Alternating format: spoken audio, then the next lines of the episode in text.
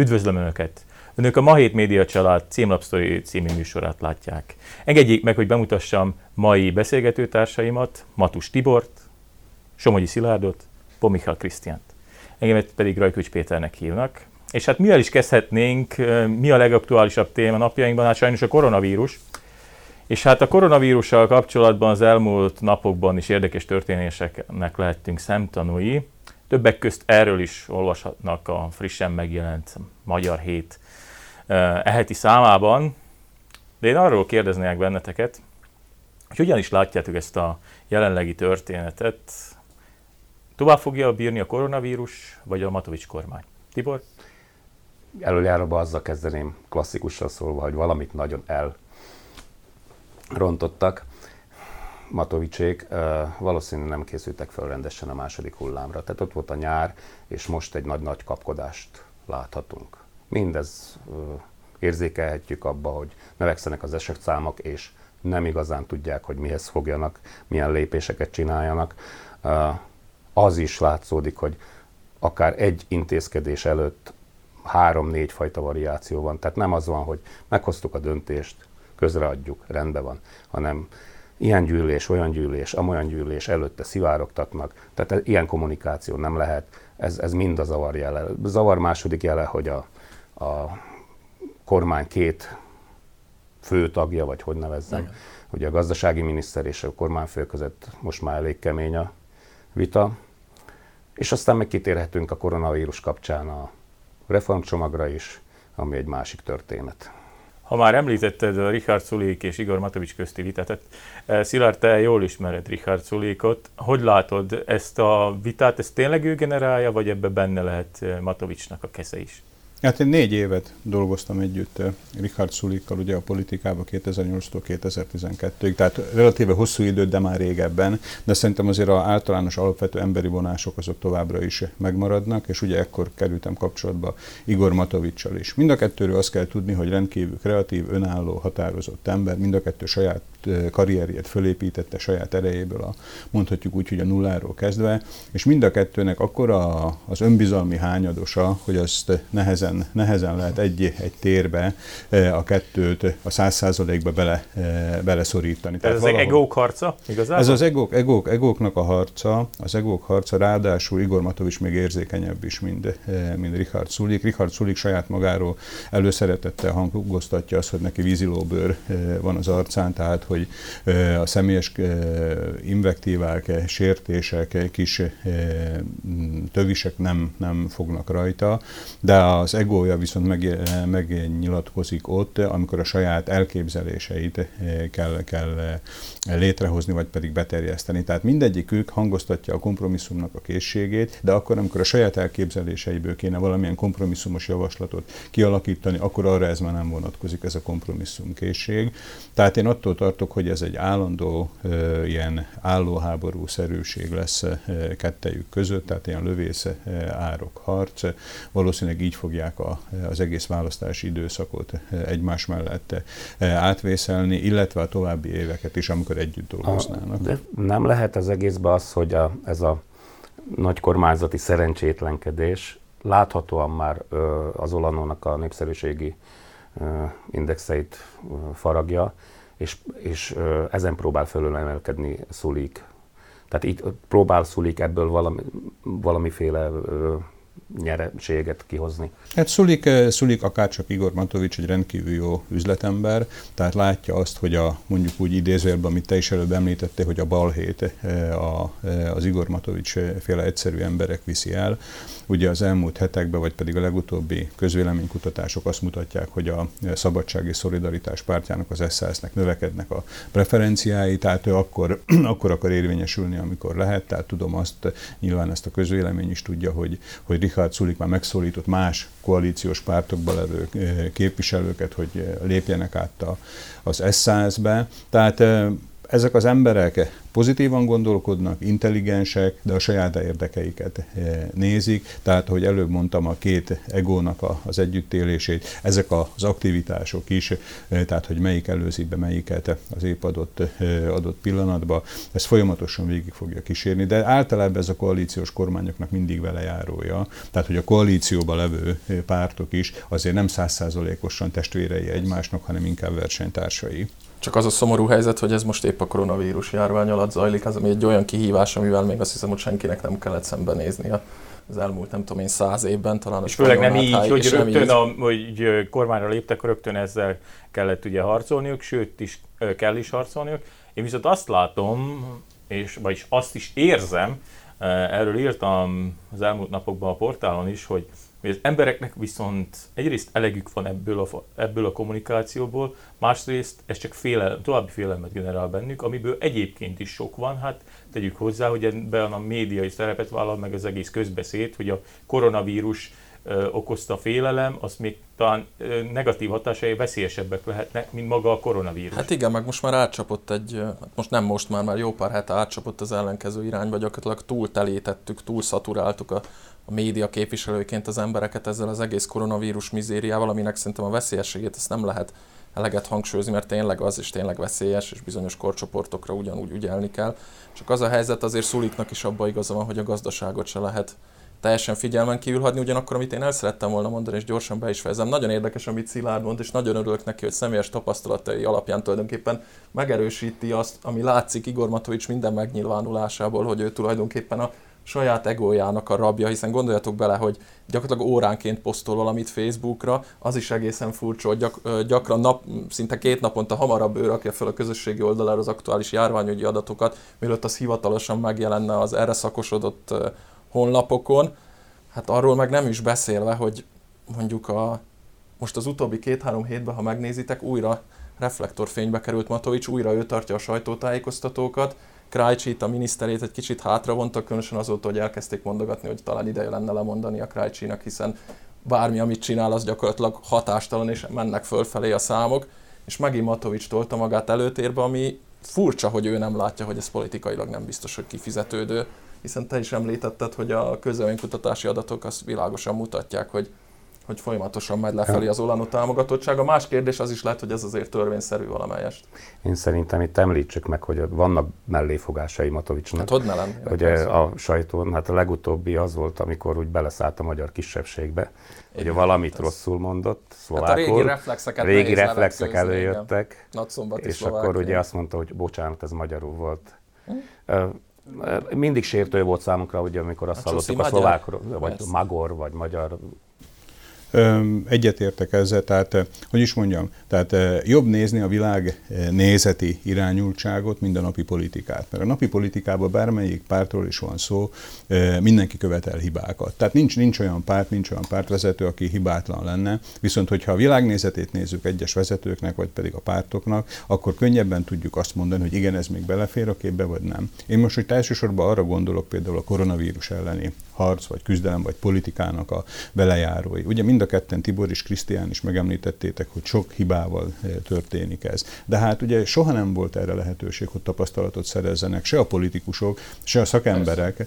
Persze. Tehát eh, ők úgy valószínűleg eh, a képzettségük alapján sokkal több tapasztalattal bírnak más betegségekkel, vagy más járványokkal, de konkrétan erre nekik sincs receptjük. Tehát én inkább toleráns vagyok, megértőbb vagyok, a, tehát például mondjuk a krízistábbal, vagy pedig a járványügyi stábnak a olykor melléfogásnak tűnő döntéseivel, mert, mert végső soron ők is föltételeznek valamit, ami ellen próbálnak valamilyen receptet kiállítani. De most vegyük egy egyszerű példát. Ugye csütörtöktől bezárnak többek közt a éttermek, de a fitness központok is, és mondjuk ellenpéldaként a kocsmák ugyanúgy, vagy a pubok ugyanúgy nyitva lehetnek, ez egy elég érdekes helyzetet vetít elénk, hogy nem, elméletek inni, alkoholt inni lehet, de mondjuk sportolni De csak nem. maszkban, tehát a... De csak maszkban lehet, ugye erről most már az interneten De az alkohol segít rajta. Az fertőtlen, belső fertő, fertőtlen, fertőtlen. Igen. De ne, ne, csak ezt az intézkedést mond, mert gondolom arra akarsz utalni, hogy a intézkedések nem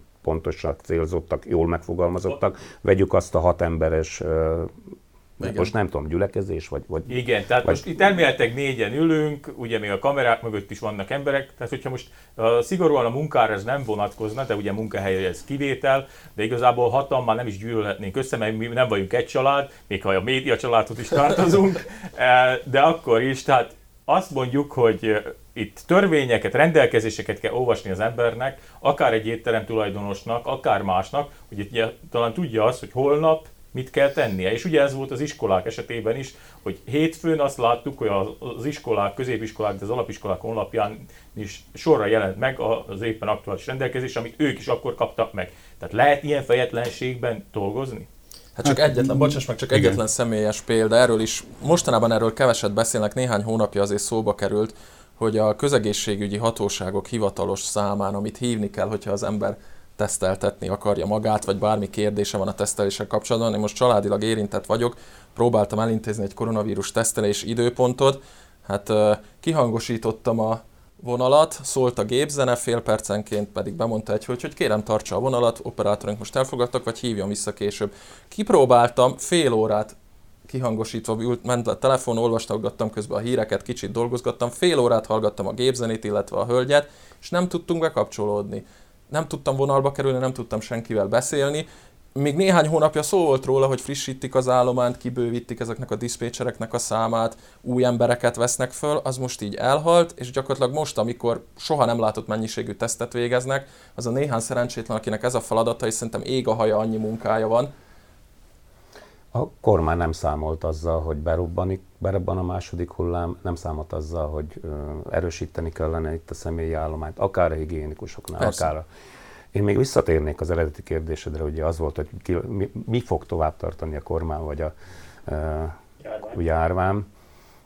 Érdekesen viselkedik a baloldal. Ugye bár Ficó mondjuk már belengedte, hogy hát itt sokkal nagyobbak a konfliktusok ebbe a kormánykoalíció, mint a Ragyicsová kormányba, viszont azért nagyon ne, ők se igyekeznek, hogy most valami előrehozott választás legyen, vagy, vagy, hát vagy gyorsan. szegény az akart elkezdeni a Hát jó, hát ő kívül van a játékon, viszont, viszont látni kell azt, hogy, hogy bal oldalon most folyik a lapszétosztás a Pellegrini és Fico között. Engem. Tehát, Mondjuk az érdekes kérdés, bocsáss meg, hogy a lapok szétosztása miatt vannak ilyen csendben, vagy nem is lapok vagy pedig van valami vagy... szolidaritás, tehát érzik, hogy azért egy ilyen különleges, egy ilyen járványhelyzetben, mint ez a mostani, nem biztos, hogy épp azon kéne dolgozni, hogy megfúrják az, a regnáló kormányt, Ficót ismerve nem merném egyértelműen letenni a garast nem, nem, másik nem, nem, nem, az, én inkább az, az a véleményem, hogy szerintem Ficó nem biztos, hogy egy koalícióba szeretne Pellegrinivel lenni, és, és fordítva is. Pellegrini hmm. se szeretne egy koalícióba lenni Ficó. Vagy sokkal prózaibb azok, egyszerűen azt gondolják, hogy a Ficóra már úgyis rá eltapadta a vér a kezére a kuciakgyilkosság miatt. Hát és most a, a Matovics kormányra tapadjon rá minden a koronavírus miatt, tehát amíg ez Igen. van, addig vigyék el a balhét, és annál teljesen mindegy, hogy mi lesz az eredménye, akkor is problémák lesznek a végén, és akkor azt majd ő rájuk lehet kenni, szóval szerintem ennyire prózai azok, és senkinek sem, hát igen, nem, nem szeretnének most mondjuk egészségügyi vagy éppen gazdasági miniszterek lenni, mert ebből a ebből jól kijönnének. Én ezt, én ezt teljesen másképpen látom. Tehát én úgy, úgy gondolom, hogy egy optikai csalódásnak vagytok a e, e, szenvedő alanyai. Tehát az, hogy van egy, van egy hangos e, zörej, zaj, például mondjuk a közösségi hálón, vagy bizonyos e, sajtótermékekbe, de ezt egy, nem akarom azt mondani, hogy egy maroknyi csoport, vagy egy maroknyi támogatottságú csoport e, végzi, vagy viszi végbe, de ne felejtsük el, hogy a Matovics párt, csak a párt 25%-ot kapott a február februári választásokon. Tehát ez azt jelenti, hogy a társadalom 75%-a nincs vele. Tehát az a zaj, amit mi hallunk Matovics kritikusan, az ennek a 75%-nak ugye lehet a számlájára írni, ők, ők generálják, és én úgy gondolom, hogy a lakosság, tehát március-áprilisban a koronavírus járvány kezdetén megmutatta azt, hogy van szolidáris érzéke, tehát tud egyszerre lépni, tud megfelelő módon viselkedni kritikus helyzetekbe, Most, hála Istennek, még nincs kritikus helyzet, de hogyha például a kedves nézők is, vagy ti is elolvassátok az épp ma, e, október 13-án az MA7, a Ma 7 portálon megjelenő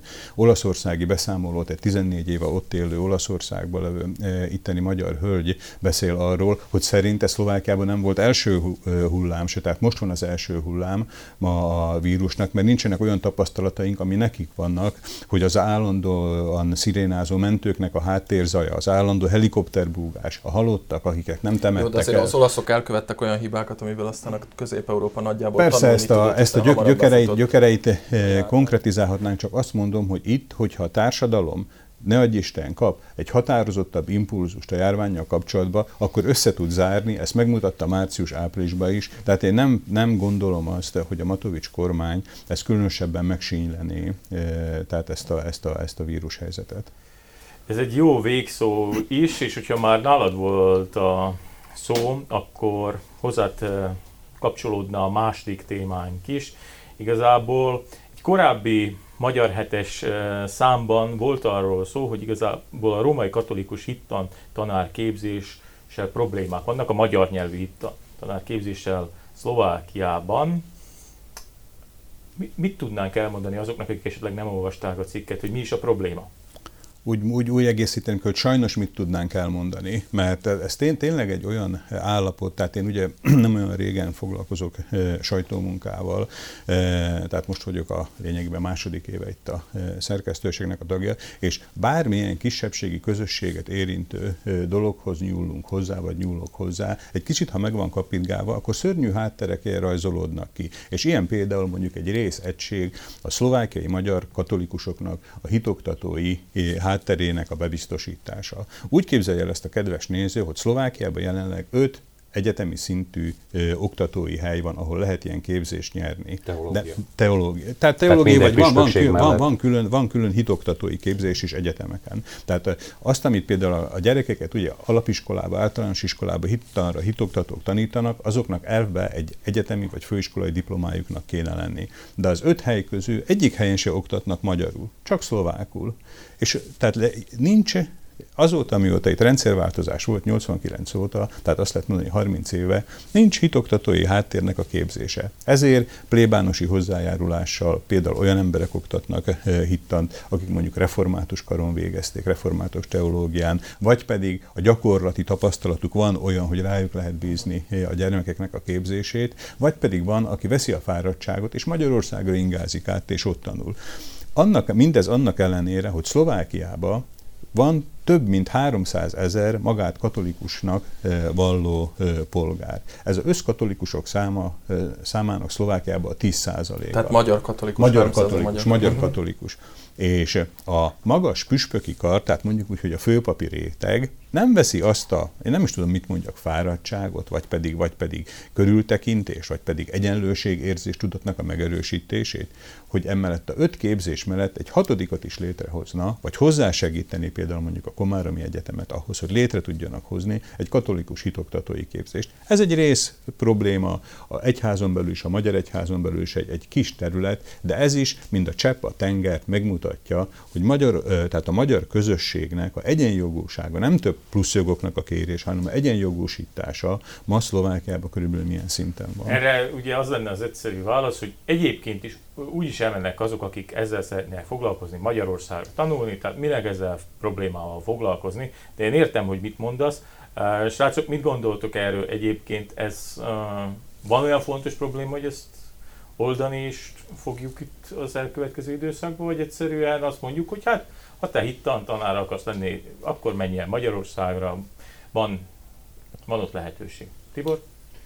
Én azt hiszem, abban is nehéz kérdés, mert, mert mm, ugye a katolikus egyház az állam az államban, tehát ez egy külön hierarchikus szerkezet, szervezet, megvan a maga rendje, olyan, amilyen, de vegyük még külön a szlovák katolikus egyházat, az nincs igazán meg az affinitása a magyar kisebbség felé. Hány éve küzdünk a magyar püspök püspökér, vagy püspökségér. Talán ez itt a kulcs probléma, ennek egyik tünete a hitoktatási Jó, másik oldalon viszont vannak már magyar püspöki helynökök, ugye, ö, tehát próbálkoznak egy ilyen valamilyen pót megoldásra. De az az igazság, hogy azt hiszem számtalan, az élet, élet számtalan területéről lehetne ilyen hasonló Hát de hogyha jól értettem, a Péternek hozni. a kérdése az volt, ugye, hogy, hogy ezt tudomásul veszük-e, vagy pedig próbálunk ellene valamit tenni. De az az érdekes, Szilárd, bocsáss meg, lehet, hogy tudsz nekem válaszolni, hogy a felvidéki magyar katolikus papság részéről megvan a szándék egyáltalán? Voltak kérvények, voltak megkeresések a a szlovák püspökség felé, vagy püspöki konferencia felé? Tehát... Ezzel, ezzel a kérdéssel is foglalkoztunk a Magyar Hét, ha jól emlékszem, október első számában, tehát a, az első számában a Herdis György nyilatkozott nekünk, aki azt mondta, hogy jelenleg Szlovákia, a szlovákiai magyar katolikus papok között van körülbelül egy nagyobb maroknyi, tehát 10-15 lelket, 15 embert számláló réteg, papi réteg, aki hasonló gondolatokat val, tehát azt, hogy nem lehet ezt a végtelenségig így hagyni, mert, mert akkor, tehát ugye mind a oldott kéve, eh, tehát szétpotyog, eh, szétpotyog az egész.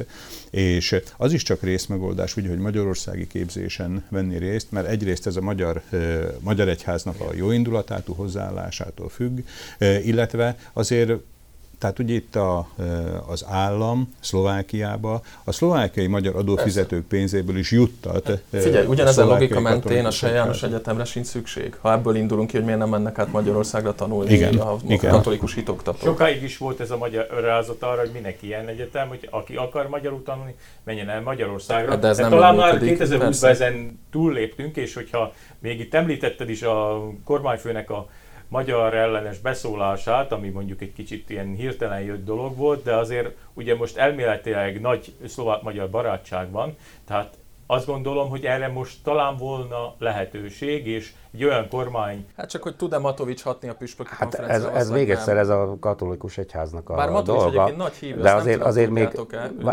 várjunk, még azért, azért kicsit lapozzunk vissza, mert, mert az rendben van, hogy a katolikus egyház hierarchikus. Viszont az egyik legfontosabb alapelve a szubszidiaritás, ugye ami az Európa Unió is átvett, mint saját alapelvének, ugye a pápai enciklika mondja ki.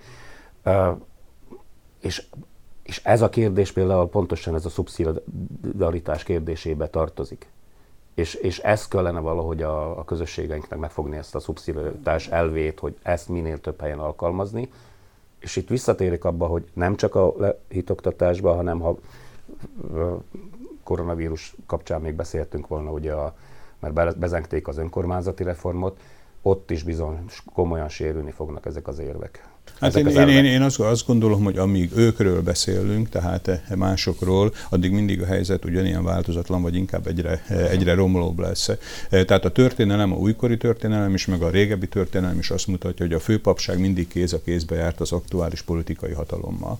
Én azt gondolom, hogy az aktuális politikai hatalomra kell olyan vagy nyomást kifejteni, vagy pedig olyan egyességet kötni, hogy hasonló oda, hasonló oda igen az eddig bejáratott módokon arra, hogy a katolikus főpapság Szlovákiába komolyan, rendszer szintűen gondolkodjon el azon, hogy a magyar közösséget is egyenjogosítja Szlovákiába. Én ennek az elsődleges, elsődleges lépését abban látom, hogy itt egy magyar dominanciájú egyházmegyének a kialakításába hozzá kéne segíteni, támogatólag kéne föllépnie, hogy ez létrejöjjön, mert az, amit említettél te is, hogy vannak például magyar helynökök, vagy pedig vagy vannak tehát bizonyos továbbképzések magyar nyelven a szlovák katolikus egyházba.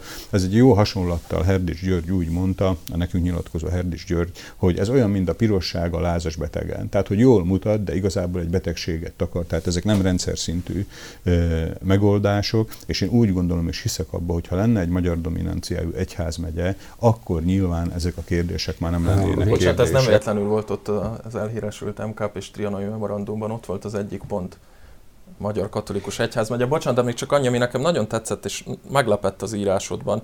Én járok templomba vasárnaponként, ott vagyok a misén, meg is szoktam venni a Remény című magyar katolikus, felvidéki magyar katolikus lapot, és olvasom a, a te cikkedben volt szerintem, ott olvastam, hogy abból azt visszaosszák azt a pénzt a szlovák katolikus egyháznak, és vissza viszont már nem kapnak tőlük Tehát a, a központból sem. A gyűjt, gyűjtéseket szoktak szervezni a sajtó támogatására a katolikus templomokba. Ezt nyilatkozta eh, Herdics, Herdics eh, igen, volt ilyen, katolikus pap nekünk.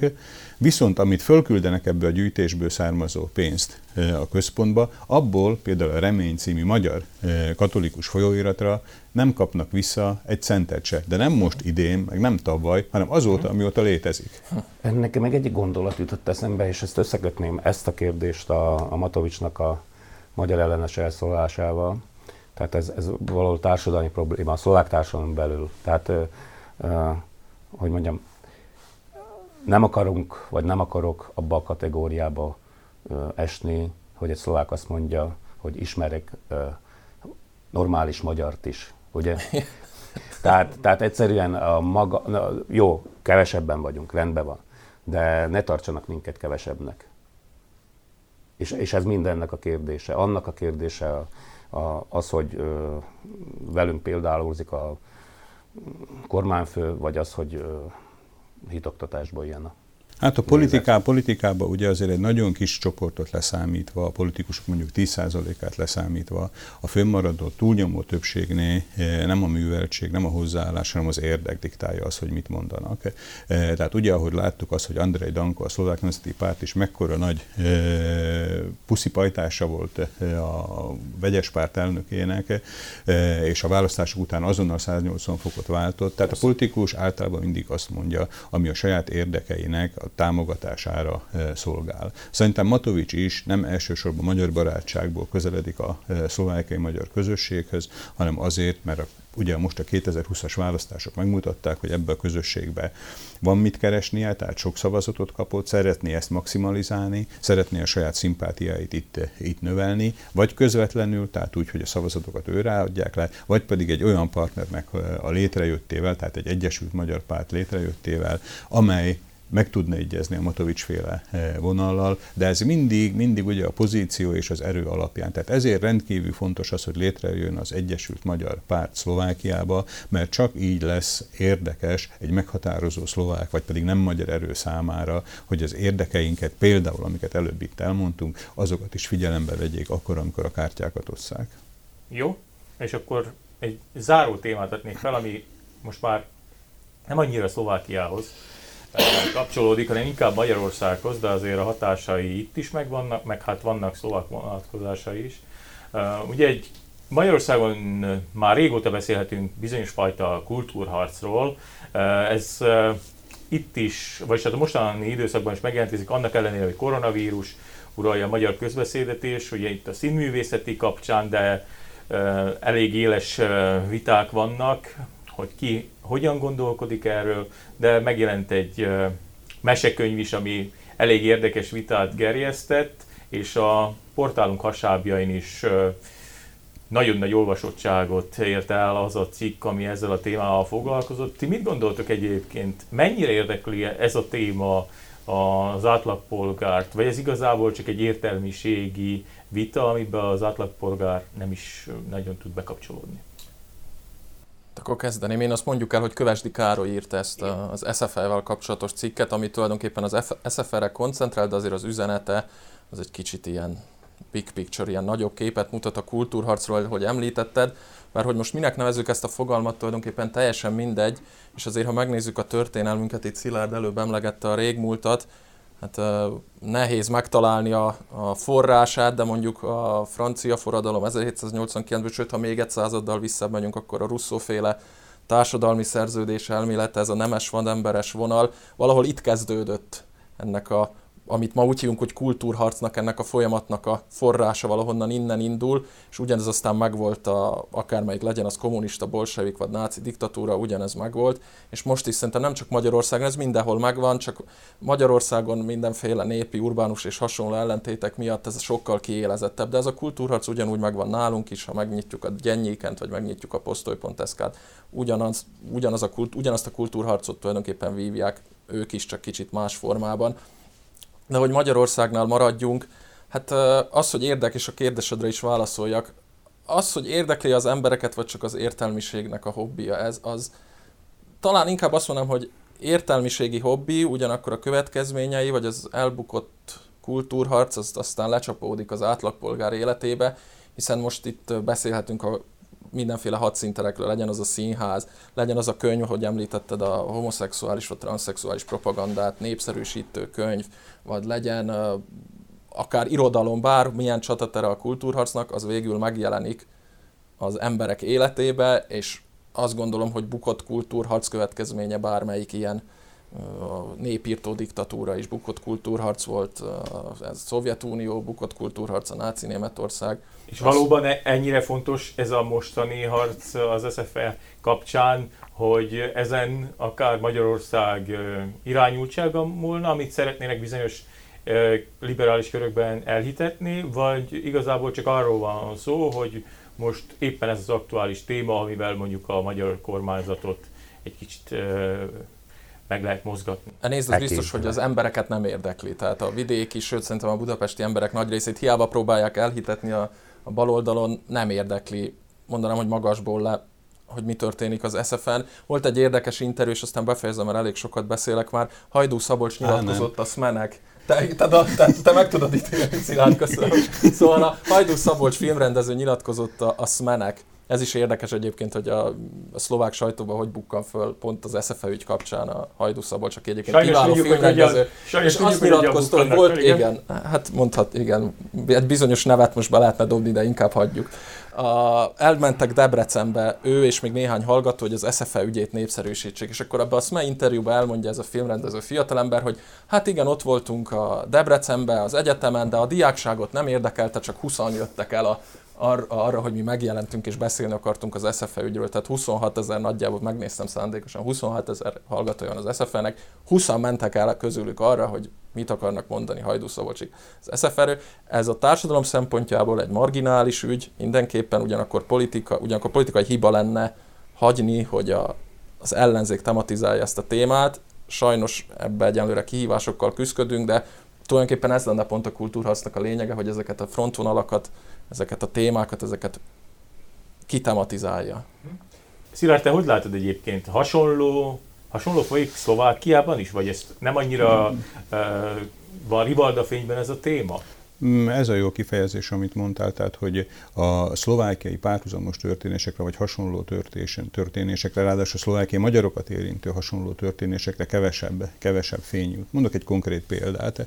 E, tehát e, mi a Magyar Hét újságba föltártuk azt, hogy e, az előző Smer SNS Most Hét párti koalíciónak vezette kulturális minisztérium úgy áll hozzá a támogatásokhoz, hogyha valaki szlovákul ad elő idézőjelben szlová eh, népdalokat, magyar népdalokat, ugye ami fából vaskarika, akkor annak biztosítanak támogatást. Erről papírunk van eh, a minisztériumból. Mi ezt a, mi ezt a történetet a Magyar Hétbe eh, megírtuk, és a Most Hét párt, ugye akinek a vezetése alatt is működött a Kulturális Minisztérium, azonnal elfutott két sajtótermékhez. A magyar nyelven írott Újszó című napilaphoz, illetve a Plusz Jeden című szlovák napilaphoz, ahol elmondták, hogy micsoda, nem akarom azt mondani, hogy marhaságokat, de micsoda valótlanságokat ír a Somogyi Szilárd a Magyar Hétbe. Meg kell nézni, hogy ez a két lap, ami ezeket a most hidas gondolatokat közölte, mind a kettő teljesen véletlenül a Penta befektetési társasághoz, tehát a Gorilla ügyből is elhíresült, vagy a kormányfői szinten maffia társaságnak tartott a Penta befektetési társaság lapja. Amik közölték ezeket. Mikor fordultunk hozzájuk, hogy, hogy akkor mi is szeretnénk a véleményünket elmondani, még csak választ se kaptunk a megkeresésünkre. Tehát, hogy itt a szlovákiai magyarságon belül is a leválasztása, tehát a, hogy is mondjam, a régi rossz kifejezés, ugye a karvajtőke a saját érdekeit követi, akár ilyen szinten is, hogy egy közösséget megbontson, megvannak a saját emberei szlovákiai magyar vonalon is, aki ezt az érdeket képviseli politikai szinten, és így a értelmiségi szintről, akár le, megy a szélesebb társadalmi rétegek felé is ez a gondolat, hogy itt a nemzeti közösség, a nemzeti közösség egysége sérüljön. Tehát nem kell messzire menni határon túlra, itt ez a kultúrharc ugyanúgy zajlik. És diagnózisként még tett hozzá, hogy a, ami sajnálatos, hogy a, a szlovák médiafogyasztók számára nincs igazán konzervatív szellemiségű írforrás. Hát azt, az, azt az egy a szlovák, a, a, a szlovák nyelvűek. Tehát nagyon politikai korrekt módon kapják a tájékoztatást. Azért itt térünk vissza egy másik dologra, és próbáljunk összekötni dolgokat. Lehet, hogy az összeesküvés elmélet, de érdekes, hogy most erősödött meg a kultúrharc, vagy ez a liberális, vagy globális, lokális ellentét. Tehát pont, pont akkor, amikor mint én tudjam, nemzetállamok megdicsőültek, akkor nemzetállamok tudtak jól intézkedni a koronavírus kapcsán. Pont amikor elkezdődött a 7 éves költségvetési csomag jóváhagyása, a gazdaságmentő csomag jóváhagyása, most húzzák elő a jogállamisági bunkosbotot, bunkosbotot furkosbotot, igen, Furkos. így van. Tehát aminek teljes, tehát nincs, nincs jogi relevanciája a jogállamiságnak, mint, mint kategóriának, ez egyértelműen politikai kategória, és, és hát sokan fölteszik a kérdést, hát Magyarország akkor mikor lesz jogállam? Ha nem lesz Fidesz kormánya? Csak akkor lesz jogállam? De hát ugye, ki, igen, hát ugye, ezt meg tudjuk, igen. Ugye, Legalábbis szerintük, igen. Szóval nagyon-nagyon kemény kérdés, mert a szab, csináltam egy interjút az alapjogok vezetőjével, ott van a, abba. Igen, megmutatjuk a kamerának. ahol elmondta Szánt úr, hogy, hogy nem, nem erre az Európára vártunk mi 89-ben. Hát, nem. nem arra vártunk, hogy ilyen genderideológiát, ilyen liberális hülyeségeket fogunk nyakunkba kapni, miközben észrevettük volna, hogy ott már a 60-as, 68-as évek, 68-tól folyt egy állandó érzékenyítése a társadalomnak. Persze, ahol, hát ahol, ahol lebontották a, hát a ellenálló vár, bocsánat, 40 éves vagy 31 éves lemaradásban vagyunk, de ugyanez jön, hogyha itt a, az írási szótudók nem emelik fel ezek ellen a folyamatok ellen a szavukat, legalább csak fékezendő, ha meg nem is állítandó. Ugyanez vár ránk is. Tehát és, itt és még, még egy minden gond, apró cseprő, gondolat. Bocsánat, minden apró cseprő kis harc, az ehhez vezet. Még egy, még egy apró gondolat, tehát a, ez a globális járvány, ez azért úgy belerúgott a globalizációs folyamatba. Tehát Persze. lelassítja, bezárkózottabbak lesznek közösségek, tehát nem az a forgatókönyv látszódik jelenleg, amit, amit mondjuk a livernyákok Igen, és, és itt kap egy, egy egészséges torpedót annak az elméletnek a hajója, hogy ilyen rettenetes képzavarral éljek, hogy ez valamilyen globális összeesküvés, és hogy Bill Gates meg a kínai laboratóriumok fölküldték az atmoszférába az általuk gyártott vírust, és terjedt le. Lehet Van olvasni ilyen, ilyen marhaságokat, hogy abszolút, tehát a, nem, a vírus létrejötte is már önmaga egy szándékolt dolog volt, és hát ez, itt, ez, ez megbugik. Hát nem tudom, Tibort akkor lekapcsoljuk, azt hiszem, hogy a műsoridőt azt vegyük el tőle. Igen, tehát uh Érdekes az, amit mondtok, hogy ugye minden mindennel összefügg. Én azt gondolom, hogy egyébként a kérdésemre a saját válaszom az, hogy valóban nem érdekli az egyszerű embereket ezek az értelmiségi viták, sok mindent befolyásolnak. Magyarországon például azt látom, hogy a kereskedelmi média, legalábbis a legnagyobb kereskedelmi csatorna nagyon szeretne meggyőzni mindenkit a híradóján keresztül, hogy ez nagyon fontos téma, és Már az SFL, bocsánat. SFL, de ha nem csak az SFL-re gondolok, tehát eleve egy uh, furcsa helyzet az, és ezt média közgazdászként mondom, furcsa helyzet az, amikor először látunk balesetek, híreket a híradóba. Igen. Azután látunk egy kis cuki témát valamilyen állatokról, majd azért belengedjük, hogy a következő anyag a reklám után az Orbán Viktornak a gondolatai lesznek, hogy a koronavírussal kapcsolatban milyen változások várnak a az emberekre. Mi is tudjuk médiában dolgozók, hogy az embereket most jelen pillanatban az érdekel leginkább, hogy ez hogyan befolyásolja mindennapjaikat, de a kereskedelmi csatorna ezzel szembe megy, és ez csak berakja egy, hát, egy 30. percben a híradójában. Tehát ezek is nagyon érdekes megoldások, amik most már nem föltétlenül gazdasági érdekek szerint vannak, tehát nem azt nézik, hogy egyszerűen mennyi lesz a nézettség annak a műsornak, hanem az, hogy hogyan tudunk befolyásolni. Én azt gondolom, hogy ez egy olyan dolog, amivel foglalkozni kell. Én most szeretném megköszönni nektek, hogy itt voltatok és beszélgetettünk erről a témáról. Nagyon sokat tudnánk még akár a koronavírusról is beszélni, de megmutatom a nézőknek is a eheti címlapját a Magyar Hétnek. Ebben az újságban is rengeteget olvashatnak több témáról, azokról is, amiről most beszéltünk, de kövessék a mahét.sk-t, ahol nem csak szöveges tartalmakat, hanem podcasteket, videókat láthatnak minden nap, azt gondolom, Még hogy... Szilárdnak adja egy mondatot. Még Igen, a Szilárdnak adok egy- eh, lehetőséget, hogy egy kis reklámot is csináljon. Köszönöm szépen. Tehát azt mindenképpen szeretném elmondani a kedves nézőknek, hogy október 14-től és onnantól fogva reményeink szerint jelenleg minden, minden második szerdán, aztán később minden szerdán 18 órától indul a Magyar Hét Média Családnak a podcast adása most már rendszeres időközönként, tehát nem csak ilyen adhok jelleggel, amit Langsald Mátyás mellett én is, én is felügyelek, vagy pedig szerkeztek, állítok elő. Az első vendégünk Agócs Gergely lesz, utána több... Agócs hát igyekszem- Gergely a Agócs Gergely a néprajz, népzenekutató, Népzenész. népzenekutató, aki ugye most Magyarországon, Budapesten a Hagyományok Házában egy nagyon magas funkciót tölt be fiatalkora ellenére. Bízom benne, hogy ezek a beszélgetések minimum ugyanolyan érdekesek lesznek, mint itt a média családnak a többi, többi platformja. Tehát szerdán 18 órától ö, várjuk a kedves hallgatókat a, a magyar www.ma7.sk oldalon keresztül elérhető podcastunkhoz. Ez volt a reklámhelye, önöknek pedig kedves nézőink köszönjük a figyelmet, és kövessék a mahé.sk-t. Viszontlátásra! Köszönjük szépen! Viszontlátásra.